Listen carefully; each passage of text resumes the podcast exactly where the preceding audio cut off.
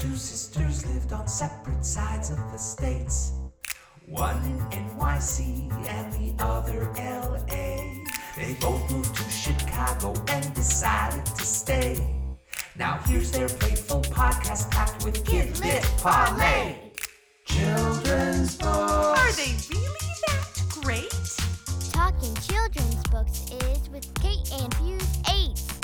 Children's books. Why, what, and how? Fuse eight and Kate will break it down for you now. Ooh! Booga, booga, booga, booga, booga, booga. Really? Why not? That's better. Oh. Hey, it's Spooky October, and we are doing a Spooky October podcast with my Spooky October sister and our Spooky October guest. We have a Spooky October guest, our first guest ever. Are you going to acknowledge this guest, Kate? Yes! Hi! Oh, hi. I, I was following Kate's lead. I, I, was I, just kind of let, I just let Betsy go for as long as she can. But and, I could go then, forever if I wanted to. I know, I just kind of yeah. like watching. You, you really teased last week that there was going to be a guest. I did. And, and then like people were like, oh, who's Ooh. it going to be? I know. You, you it could know, be anyone. It, it, is it going to be You like, could be uh, the... Tobin Anderson. Yeah, exactly. You, you nope. could be uh, Matt Phelan. You nope. could be... You, you get really down market from that. You could be Mo Willems.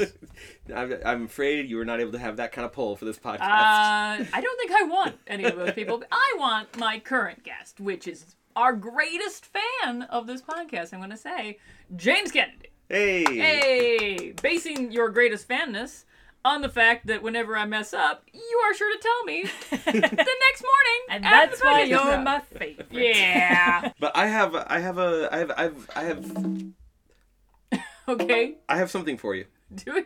Yeah. I, I feel like you brought in your bongo. All right, well, I did this on, in the car on the way here. Oh, are you wow. ready? I'm ready. Do okay. it. Okay. Two sisters live at separate sides of the states. One in N Y C and the other L A. They both moved to Chicago and decided to stay. Now here's their playful podcast packed with Kid Lit Parlay. Children's books, are they really that great? Talking children's books is with Kate and Fuse eight. Children's books, where, what, and how? Fuse eight and Kate will break it down for you now. Bravo, sir, bravo. You are going to be sued now. Um, that is a copywritten song, but... Can that be my adult thing for the week?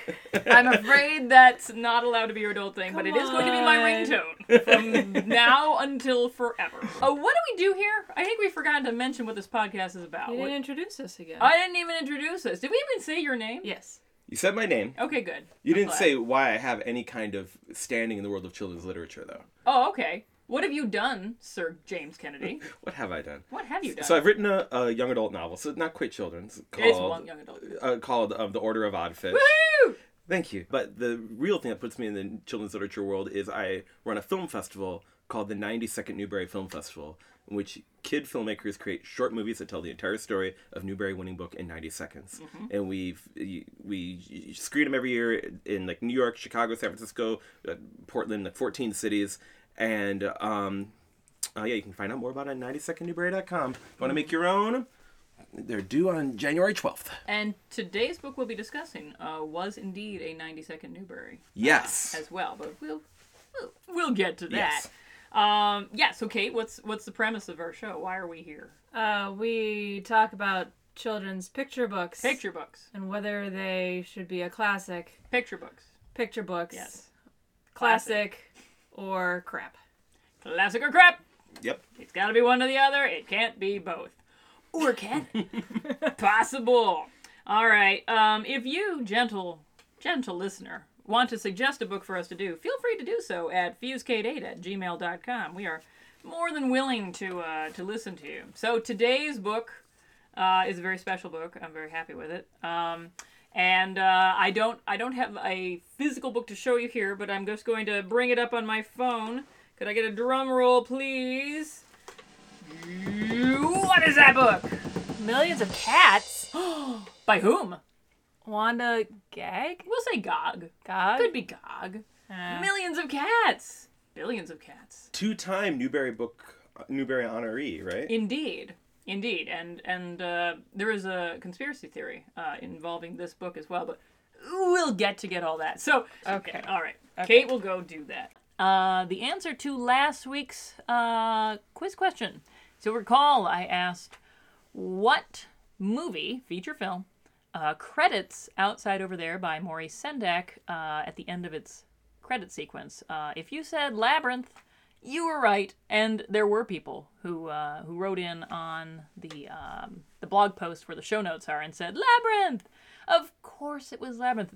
Apparently Maurice Sendak got wind of the film and got seriously P O'd because he thought it was macking off his book.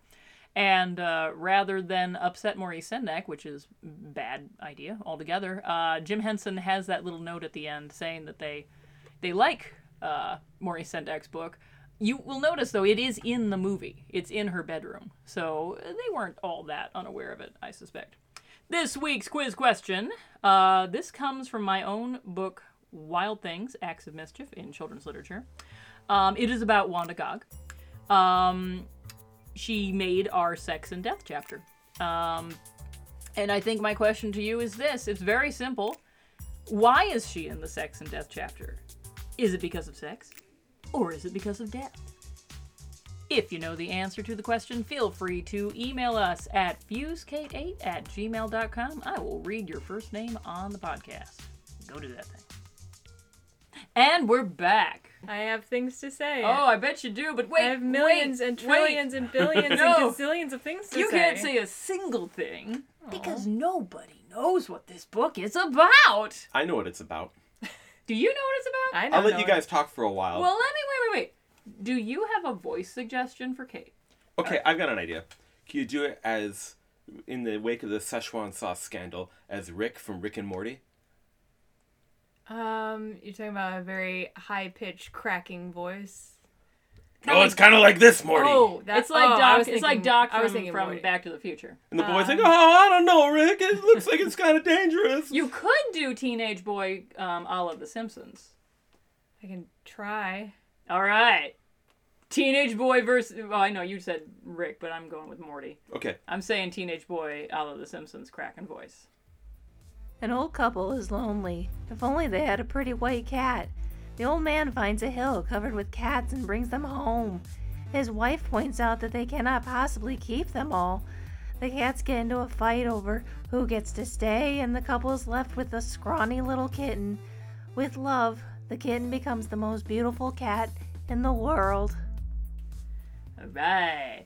Cannibalism and kitties. Who doesn't love the two things? Ba-da-ba-da-ba-da-ba. A lot of songs in this episode. It's a lot of songs in this episode, but I think that one writes itself. Uh, of all of the children's books, maybe all of the books ever written, this one has the highest body count. Yes. Because oh, yes. Not millions upon billions upon trillions of cats die yes. at the end of it. And yet not a single drop of blood. Yeah. Stains the fields. Well, let's, it stains the child's mind. Let's start from the beginning. Okay, yeah. Let's start at the beginning. With the old man who looks like a gnome that has come to life. He does. Yeah, you just think of a gnome with long legs, and that is the old man. Yes. And then yes. I've decided that they live in Ireland, because even though the whole book is in black and white, there's just fields upon fields of land and hills, and I said to myself, I think they're in Ireland. Okay. However, how did they not realize that they lived by trillions of cats? Like, the noise how, alone. Like, how do you... That is... What were they eating before they ate each other? Oh, that's on my list. Okay, yes. Yeah, sorry. So, hold on. Okay. So, in the book, it says, so what happened that every time the very old man looked up, he saw another cat, which was so pretty, he could not bear to leave it. Before he knew it, he had chosen them all. Man's got issues. Man's got time. He's like the Pied Piper of cats. He's yes. like... Yeah.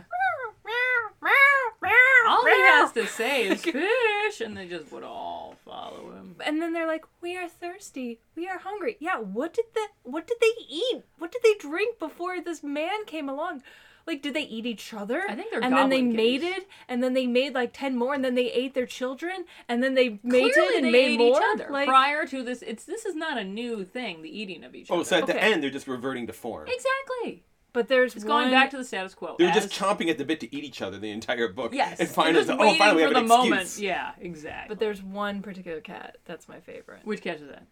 Um, I believe you called him the John Travolta of cats. Wait, what? Yeah, oh, yes. He stands up and he's kind of like going like, putting one finger in the air and one finger down. He's yeah. acting in a very uncat-like way. Oh, he's got so much sass that I'm like, yes, you are the chosen cat. So if you were to he get a devoured. tattoo from this book, it would be John Travolta cat. It'd be I was, John Travolta I was cat. thinking so hard to think of something punny involving like cats and John Travolta, but I couldn't. I couldn't, I couldn't, oh, I know. Now, now, now right. you're making me, like, think. I'm going to think, and then at two a.m. this morning, I'm going to suddenly Saturday sit up in night, bed. Cat scratch fever. Now, see? Oh, that's Close. good. That's good. Yeah, cat on a hot Saturday night. No, it doesn't work. See? See? I don't got it. I don't yeah. got it. Think of the joke and tell it, Betsy. Think of the joke and tell it. Anyway, but that's my favorite cat. All right. Um, right, so... when it got to the point where they ask, you know, who's the prettiest cat, and they're like, I'm the prettiest. No, I am. I'm like, a truer statement has never been said about a cat. Of course the cat is going to think that it's the best. Yeah, because... this would not have worked with dogs. Yeah. No, no, because the dogs no. have been like, what's that? Oh my gosh, hey, shiny! No. And the cats would be like, of course I'm the prettiest. However, I do think the dogs would have eaten each other, so. No. Yeah. How about, no. look, look, who, look who's meowing. Ah? Ah? No? Okay, let's let's move on. Okay. They have these pictures, it's like in a half moon of like the cat eating out of the bowl and it's getting fatter and fatter. And I'm like, this is like the lunar phases of a cat. From skinny to fat. Wow, this is one of those rare books where there isn't like a lunar phase actually in the sky at some point, you know, because in Little House we, we got that. Yeah. We got a whole bunch of that. Yeah. Yeah. I but mean, there's... as we're poking fun at it, it's really...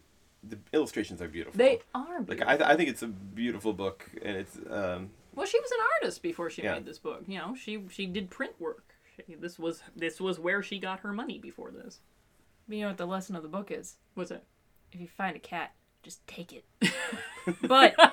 you need that, that, that, that, no, he did that. He took yeah. it, and then he took the one next to it, yeah. and the one next and then to you, it. For every single cat you find in your life... Mm-hmm. Doesn't matter if it's someone else's. Doesn't matter if it's on a T V show mm-hmm. or if it's, you know, Widow Shop. Just take it. Just take Just that take cat. it. You take that take cat. Take all the cats. Yeah. All of the cats. Puss, Puss Fiction. No. Okay, we're moving on. You're trying so hard. But, you so know, hard. The funny thing is, it this sounds like they're all like sweated over and pre-written by Betsy, but she is improvising all of these puns. It's amazing. Go on. Uh, yeah, because um, they're so brilliant. I would have written these down beforehand. Uh, um. So I. Uh, I. I. I I, here's my take on it. This whole book is a parable of late capitalism. Yeah. Ooh, I like it. Go on. Okay, th- this man goes out. The, the wife says, okay, I, I want to find a cat. I just want one cat. Man goes out, and he's like, he's like us. He's bewildered by a profusion of choice. Mm. There, there's a black one. There's a white one. There's one with tiger stripes. And he just, he takes, like us, he just takes them all. He overconsumes. People can't stand choice, actually, as yeah, it turns exactly. out. Yeah, exactly. So, so he eventually chooses them all. And they all fo- follow him. And they drink all the water out of the pond. And they eat all the grass in the countryside, despoiling the earth. The consumer society is destroying the earth. And so then they, they bring all these cats come, and she says, "I only I wanted only one cat," and then all the cats are turned against each other. The products start to devour themselves in late capitalism. Um, they they and, and they and they destroy everything, and, and of course until what, there's a monopoly. Yeah, until there's a monopoly. Right, that last cat you. is Google, and, and then the like, who will decide? Google. Who will decide who is the prettiest? I am. This is like when they say, "Who? Oh, we'll let the cats decide." This is the folly of you, you know liberal democracy in late capitalism. It destroys itself, um, as we see it's happening right now. The, our liberal democracy is imploding. It, it's choosing the prettiest of them all, the one who's the best at presenting himself. But the cat isn't the prettiest of them all. The cat turns out to be well, quite... Donald Trump is not the prettiest person. uh, um, but look, look, look, just roll with me here. I'm with you. The flabby liberal democracy is not enough to uh, the, for the onslaught of late capitalism, and uh, and, and so this, this whole society is imploding all around them. Um, Yeah, and then, yeah, so that's that, that's it. I mean, this was written in, like, the nineteen twenties. Oh, a time of great crisis in the world. nineteen twenty-eight. The, so, so yeah. Pre-crash. Oh, pre-crash. So, so, pre-crash. So they felt it coming. It's just yeah, in the same yeah, way yeah, yeah. we feel. Like, we all know that, like, in a month, we're all going to be melting in a ball of flame. Sure. So, she like, was bohemian. She lived in New York City. Oh, yeah, yeah. Oh, yeah. So, let's, yeah, let's talk about her. Oh, well, let's talk about her. Oh, first of all, let's talk about the book a little bit. Um, the hand lettering in the book was done by her brother. Okay, so that wasn't a font? That was not a font. Wow. He did all that, and he doesn't get no credit in that book. Does his name appear on the cover? It does not. Oh, well. When I conducted my poll of the top one hundred picture books of all time, the first time I did the poll, this book came out at number nine. The second time I did the poll, it came out at number twenty-one. So still pretty high. Um, it was the second oldest book on that list, bested only by Peter Rabbit. Um, which was actually the oldest. Uh, and then one reader said, a classic that could make anyone a cat lover. Which I disagree with. I don't think this is the greatest ode to cats I've ever seen. No. As you yourself said, there is some accuracy to the cats all thinking that they're the best, but would it make you want to own a cat to read this book? I kind I kind of do. Okay, yeah. Then I stand corrected. but I but but I that's because I miss my old cat and I want another one. And so reading this book just oh, made yeah. me think about my old cat. And I was like, that last oh. cat is pretty cute. I I wrote on so when I wrote the blog post for this book, I said that this was the American picture book that has continuously been in print the longest. I'm assuming I got that fact from somewhere. I have no idea where I got that fact. Uh, but I got it from somewhere. That's um, astonishing because... Yeah, it when, might be true. Because I, I so that the, the film festival I do earlier, uh, um, I, I ask kids, who here has read Millions of Cats? Mm-hmm. And maybe one or two kids raise their hand. And the reason I do is because um, th- I, I show them movies of various good ninety-second Newberries, and one of them is of Millions of Cats done in Minecraft. It's really good. It's I'd like really you to good. watch it after no, we're done. No, we should watch it when we're done here. It's really good. I will can I will link to it on the show notes. Huh. But yeah, it is it is amazing. It's, and very accurate. yeah, yeah. Um, shockingly accurate. Um, but that brings me to an interesting point. So yes, you'd have it in the ninety-second Newbery Film Festival, not the ninety-second Caldecott uh-huh, Film Festival. Yes. So let's get into that. This book won a Newbery honor. Um Didn't win any Caldecotts because there were no Caldecotts. But there is a theory um, that states the only reason we have the Caldecott is because of this book. Uh, this theory was postulated by Mister Leonard Marcus in Minders of Make-Believe, where he put it as this, quote, when librarians awarded Millions of Cats in Newbery honor, they chose to recognize the book's distinction while apparently not feeling quite right about giving the literature prize to a picture book. It may well have been then that the idea for the companion... I love that he says, it may well have been. Come on, man. It may well have been then that the idea for a companion award for illustration was born, although it would be another decade before the Caldecott medal became a reality. I don't know where he's getting his facts either, but he seems to think that one begat the other. Um, and it, the Newbery Award for this was given out in nineteen twenty-two, but it wouldn't be until nineteen thirty-eight that the Caldecott... Uh, Well, nineteen twenty-two, that was well, like that's the when first they started. Year of that's the what the first, yeah. That was the first year. So they're that was still trying to figure out what that award was. Yeah, they were, all they knew is that they that American uh, children's books weren't getting a lot of play. We were only buying European children's books, and these poor Americans were not getting enough credit, so let's make an award to uh, reward all these Americans. It kind of blows my mind that this is a book that lasted this long and also caused people to want to change the rules or make up another yeah. med- like award or something, because it's fine. But it's not mind-blowing. No. It sticks with you, though, doesn't it? Millions of cats, billions of cats, millions and billions and trillions of cats. I never encountered this as a child. No, no neither did I. Not, no, no, not a day of my life. And when I encountered it in grad school, I think it was, I was like, it's kind of catchy. Not a lot of color. It's kind of a, kind of a black and white book. Um, Do kids like it? Yeah, apparently. I mean, it's for whatever reason, it has stuck around this long, and it's not just because of librarians, though it is a good storytime book. But, uh, yeah. Oh, let's talk about Wanda Gag, though, because mm. we, we we sort of put her on pause there. So she was one of those artists that sort of rocked the bohemian scene. Um, so the story says that uh, a guy attended one of uh, her art shows, saw the potential, and that a fellow by the name of Ernest... I guess it was a, well, the name is Ernestine, so it must have been a woman. Ernestine Evans uh, contacted her about the possibility of working together on a picture book, and in her diary, which you should totally read, her diary's crazy. Wanda Gag's? Wanda Gag's diary is madcap insane, what she got up to back then. I'm, let's just stress, bohemian artist, okay? Bohemian. Wait, are you, are you trying to imply that it's not fit for a family podcast? Uh, no, actually, it is not fit for a family podcast. I cannot read the things that she put in that diary. Is it like George Selden level? Yes. Awesome. There's a reason. Yes, yes. George, say no more. Yes. Um, anyway, she uh, and she kind of belittled the project in her diary, and then she needed the money. And then she sort of came up with this idea for the book. Um, and she she actually went through a lot of rewrites until she finally got to Cats Here, Cats There, Cats and Kittens Everywhere, Hundreds of Cats, Thousands of Cats, Millions and Billions and Trillions of Cats, um, which became more pronounced with each revision. Do you think she started off thinking something else and not cats? Maybe it was, like, bats or millions frogs. Of... Millions of toads. Lemurs. I don't know. Ferrets. Millions, millions and billions and trillions of ferrets. I'm the prettiest ferret. No, I am. See, I've just been watching ferret videos on YouTube, and they're adorable. So right? I'm I'm having a hard time not thinking that wouldn't be a really good book. I don't know. Just think about it. All wait, right. wait. I, I I can't let that go by without putting a little asterisk on that. Who, like, slips casually into conversation? Well, I've been watching a lot of ferret videos online. I was really hoping you were just oh, well, as you know, like, this is like this is another thing this that people do. That perfectly normal yeah. people with a freezer that they don't put human dead bodies in the basement do. Like you haven't had a night when you were trying to get to sleep and you thought, all I need to do is watch a couple ferret videos before I go to sleep and then I'm going to be fine. That'll finish me We've off. all been there. You, me, her, him. All of us. All right.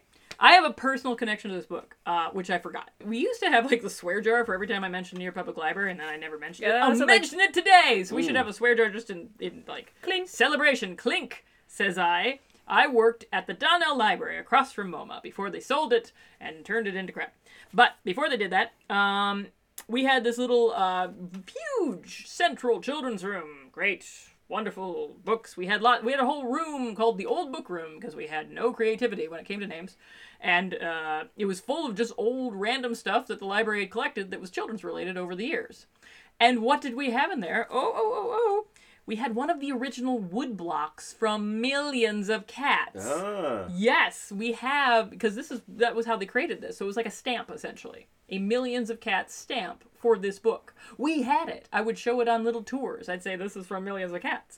And then the guest would say, what's Millions of Cats? And we would move on. Then I'd show them the Newbery medal that we had in there, which was awesome. Um, anyway, so I have one little, one little connection to this. So ratings time. Ratings time.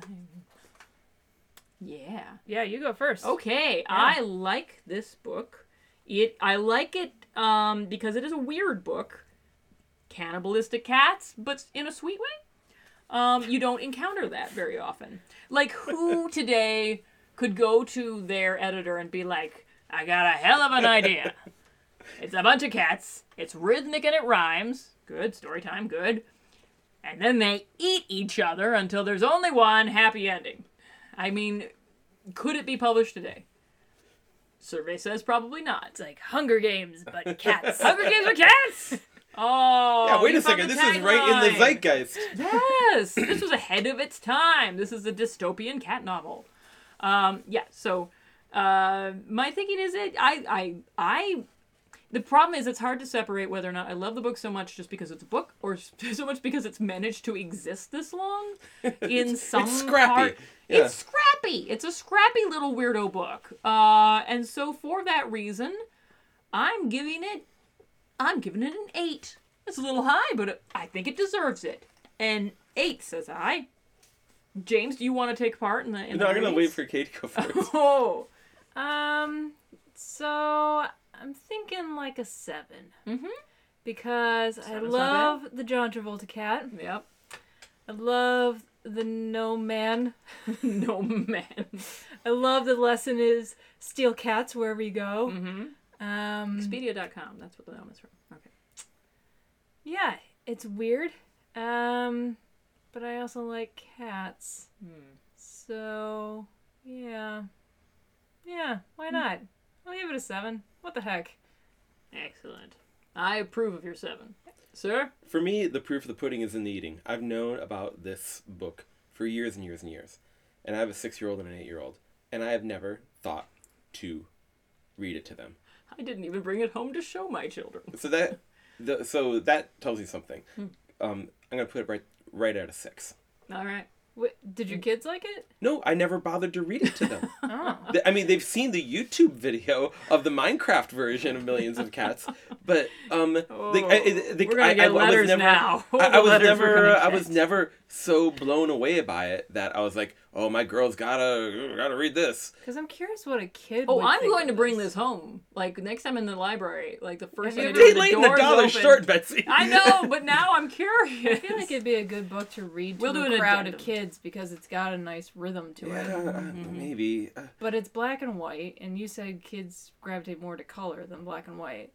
They do. Which um, is why they like colorized Heatherized Two Mommies, right? To kind of bring more attention to that it. That was to... certainly the uh, the belief of the publisher. Um, and I, you know, and people will say, nah, little, little kids don't care as much. And I think that is true. If you can read, like, you know, my son yesterday, like, saw Blueberries for Sal and, like, pulled that out and read the whole thing, and there's really not much. There's some blue, but that's kind of the only color in there. You know what color would be in this book?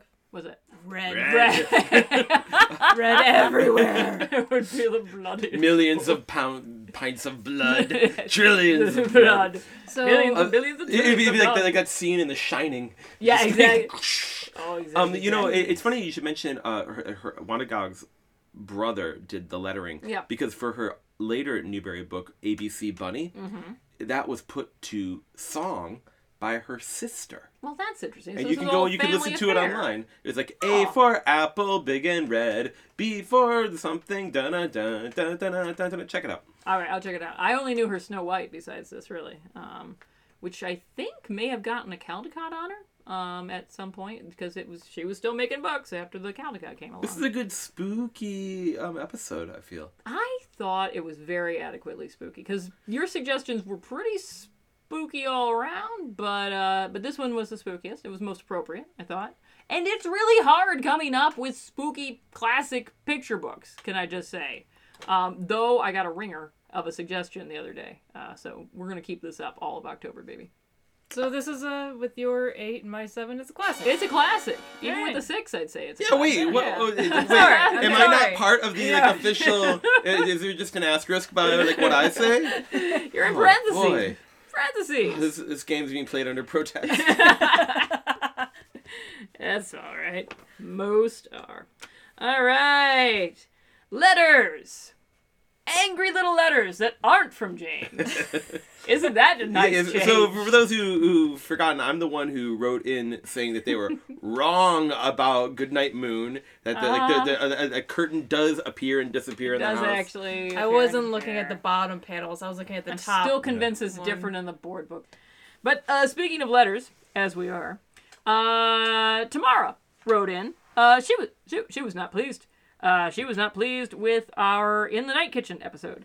Um, because she said uh, she did not like how low the rating was. Uh, she did not like that I was talked down to a seven. um, my sister is very persuasive. What can I say? And then she wrote, I have to admit, I love this book. Love is all in caps. Almost as much as I love Where the Wild Things Are, which we still have not done.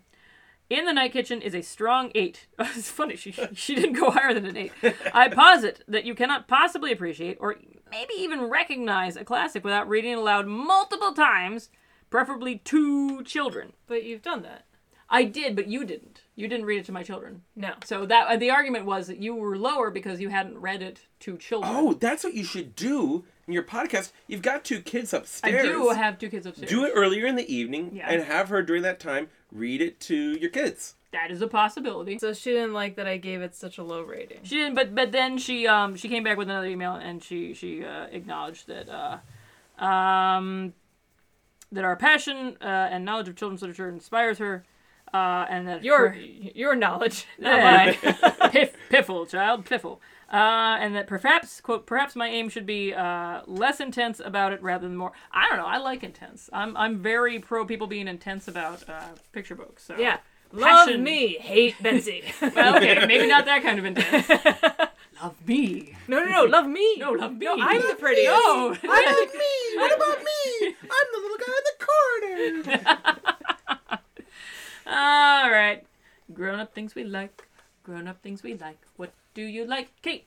Grown-up things you like. So, uh, Saturday, I participated in the Chicago International five K. Congratulations! What family members came to see you? None. None. Oh, whoops.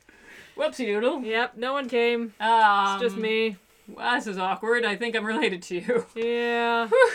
I, I gotta go. You had uh, things. You know, everyone has things. There was a wedding. Yeah, there it was, was a... and it was at, you know, seven thirty in the morning. I that went... you didn't tell me. Yeah. I maybe could have made it anyway if, if I'd known that. Oh, I didn't know it was seven in the morning. You did. Because, well, yeah, we talked about it to, yeah, with our brother. And right. But this is I don't great. You're working out these issues right on the podcast. I don't listen to what fine. she says. I, it's I, just I did it. I trained for, it's funny to say I trained did, for a did five K. Did you get a medal? I did. I got a medal. Yay! I got a scarf. I got a bottle of Gatorade. Yeah. But, uh, no, it was, it, was, it was nice that it was, it was a little scary because it was six days after the shooting in mm-hmm. Vegas, and right. I knew it was a big event, mm-hmm. and you start downtown where there's plenty of buildings, and I just kept on looking all over, you know, at all mm-hmm. the windows to make sure that, you know, no one was gonna pop out. But um, I did it, and it's done. Good. And uh, next time I do a five K, it'll be with our father. Okay, then. Yeah. You're going to go to that one? You piece of garbage? No. Well, I'm starting to, get, I'm starting to treat you like yes, I treat Yes, yes, of course I'll go. I'm sorry. I'll go. I know, you think I'm my husband suddenly. I'm like, wait a minute, you only call my husband a piece of garbage. This is suddenly switched podcast. All right, things I like, adult-wise, besides your podcast, which is for okay. adults, I should say. Um, saw Battle of the Sexes. Uh, oh, see, this is what's so weird. I mentioned this film... and people don't know this film at all. So this is the uh, Emma Stone, uh, Steve Carell oh, film. The tennis. About, yeah, Bobby Knight going against Billie Jean King. Bobby Knight? Bobby Riggs. Bobby, Bobby Riggs. Bobby Riggs. Okay, his name was Bobby Riggs. Okay. So if you know this story, um, Bobby Riggs was kind of this clown. Um, he, he sort of was past his prime, and he had this sort of feeling like, hey, you know, he needed some money. He was a gambler. He was like, I could get a lot of money if I make this big deal about what a chauvinist pig I am and how I could beat any women tennis player at all, even though I'm past my prime. And he challenged Billie Jean King, who was like, not my circus, not my monkeys, go on with you. Um, so he challenged instead the top uh, tennis champion and beat her. And then Billie Jean King felt backed into a corner. She had to play this guy. And... an easy way of doing this movie would to have made him, like, the stereotypical villain. It is very sympathetic to him in that it shows him just what a clown he is. And then it shows that the men who are in charge of um, tennis, who are paying women a shockingly low amount of money, um, were the real problem uh, behind all of this. And Bobby, Bobby Riggs was a problem in himself. And they show pictures of what the actual Bobby Riggs and Billie Jean King look like, and... Steve Carell's had um, fake teeth put in to look like Bobby Riggs, and it is uncanny how close he looks like Bobby Riggs for this movie. It is uh, it is a delightful film just to watch. It is just great. Highly recommended. Two thumbs up. Just fun. Okay. Okay. Cool. All right. James, is it a grown-up thing you like? Yeah. Um, it's a podcast. Hmm. Um, that reminds me of this podcast, but in a different way. Do you know what Yacht Rock is? Nope. Um, the, so, do, have you ever heard of something called Channel one oh one? Yes. Back in the early two thousands, before YouTube, Dan Harmon, um, who went on to create the N B C comedy Community and Rick and Morty, had this thing called Channel one oh one, in which people would make these shows, like five-minute shows, um, that, that would be like pilots for fake T V shows. And then they would get together, and every month they'd vote which one goes on, it gets like renewed for another season, they get to, or which ones get canceled, um, and they, they, those people can't make any more episodes of it. And so the longest running one for a long time was this thing called Yacht Rock, which was a bunch of guys just got together and like Yacht Rock is like that music from the seventies. It's kind of like the Doobie Brothers, like What a Fool Believes, or like okay, yeah. Christopher Cross, Sailing. The kind of songs that you'd play while you're in your yacht, like in, in like California, oh. you know, like kind of, so things that are kind of like a little, they're not, they're poppy, but they're like kind of jazzy. They do some like weird things, but they're smooth. Yeah. Um, and so they, there was this whole bunch of like ten videos. And this is not my thing. This is my setup for the thing called Yacht Rock, and it, it made this whole like scene up of like they so they took like um uh, um uh, um Michael uh, like the, the the guy from the Doobie Brothers. What's his name? Mike. Um, oh, you're not gonna get it. uh, yeah. I, I forget his name for the moment, but like the the guy sings like "What a Fool Believes," and oh, yeah. all those people, and like that that whole scene, and it kind of like. Takes the real people and recontextualizes them and makes a whole fake mythology around them. So, like, Hall and Oates are these big bullies that come in and, and like, kick everybody's asses. And and, and, and, and then, like, the, the, the people from um, uh, um, uh, the, the various bands have the various different personalities. And so, in each episode is, like, how a certain song came to be, a fake history of how, like, Rosanna came to be, you oh, know, or whatever. Great. And there's this whole, that's like, awesome. Battle between... Um, Oh, M- Michael McDonald. Michael McDonald is his name, and and, and, and he's and he's for the smooth part of of the music, and then there's Kenny Loggins, and he's like the rock part of the music, and they're always kind of battling. Like, is it going to be smooth or is it going to be like kind of more rock? And then there's this big blow up at the end when like Kenny Loggins finally records "Danger Zone," uh, um, so, so and and like bl- bl- bl- bl- busts the whole thing open. Anyway, those guys, a bunch of people, smart, funny guys. Way long ago, made that the bunch of episodes of that, and it was good, and it kind of coined the term yacht rock. Now there's like yacht rock kind of nights at um, at clubs. You can go, people show up with their little caps, oh, sailors' Lord. caps, and they and they sit and they and they listen to yacht rock and they get bad, you know, like late seventies, early eighties music. Not bad. It's, it's good in its own way.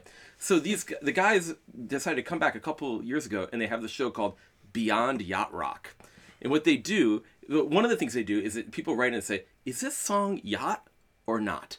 Or nyat? And, they, and, they, and they, they go through this very elaborate process. They have this whole scale in which they try to figure out whether each song is yacht rock or not yacht rock. Are these old because, songs? Or yeah, yeah. They're songs? all well. They, some people try to write yeah. these songs that sound like yacht rock, but it's very rare that you can get it right. Yeah. Um, and then, um, and, and and and then, but then they also make up genres of music. And then they count down the top ten of that genre. So, like, one of them is, like, here's a genre of music that they made up, try-and raps. Which, like, somebody, like, somebody who, before people knew better, before, like, N W A or, or whatever, oh, but, like, boy. after, you, you know, like, um, you, you know, the Tom Tom yeah. Club, you know, people... throwing a rap in, thinking, "Oh, that this would be a cool thing. Yeah, we'll I'll try and rap." We'll put a rap uh, um, in the middle of it, it, but it's always yeah. terrible. It's always yeah. terrible. So try or like plot rock, in which like a, a song in which somebody just tries to say the whole plot of the movie. Uh, oh, but I love it's like plot for the soundtrack. Well, um, I love any song with a plot. Yeah. Well, so this is like it's yeah. associated with a, a particular movie or whatever. It's like oh, usually wow. plays over the credits. It's Will Smith saying the whole plot. Oh, so of, you know, like Men in Black uh, two. The Princess Bride song. Oh, I, yeah. is that plot rock? It's kind of plot rock, except not rock. At all. Um, and it, so so they just make up these ridiculous genres and then they count them down. It's great. Um, but the the yacht or nyat is what reminds me of this, because just like the taking of something that's culturally ca- kind of seems insignificant and picking over it in a very small way and assigning a number to it. So if if you like this and you like music from the late seventies, early eighties from Southern California, made by rich, like dorky white guys who are trying to channel like smooth black guys, uh, but kind of failing, but it kind of does something interesting in the meantime, the Steely Dan kind of way. Oh, here's another one. So you'll love it. Uh, um, Divorce Core. Uh, um, just like songs Ooh. that are clearly the person just went through a, a terrible divorce. Yeah, yeah, yeah, yeah. So like Phil Collins is a great divorce yes. score. Oh, they also did, did a great one. They just did one of them was just Susudio and just counted down Susudio. Like each one was ten all the way to one was all Susudio, and he said different facts and theories about Susudio. Oh, um, it, I don't think I could take that one. Actually. Oh, you will. Yeah, I don't think I could take that one. No, well, the good suggestion. Well done, sir. Thank you. All right. Okay, I think that's it. I think we hit the end. Okay. Of Millions of Cats. And billions. And trillions. Of cats! I've been Betsy. I'm Kate. I'm James. See you next time. Fuse eight and Kate is a Fuse Number eight production. You can reach us at FuseKate eight at gmail dot com. You can follow Betsy on Twitter at Fuse eight. That's Fuse and eight, E I G H T. Follow us on iTunes and rate our podcast if you're so inclined. Our music is by Haddon Gibbons Kime, and our benevolent overlord and scorekeeper is Drew Atienza. Fuse eight and Kate is a creation of Kate Ramsey and Betsy Bird and does not reflect the views of School Library Journal.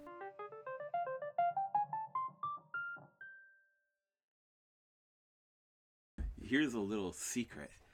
Uh, I host a podcast with Betsy's husband, too, um, called Secrets of Story. It's so... It's kind of like some kind of weird cheating thing that's happening right now. It's like podcast swinging is happening, and uh, it's uh, I, you know, I, I, I never thought it would happen to me.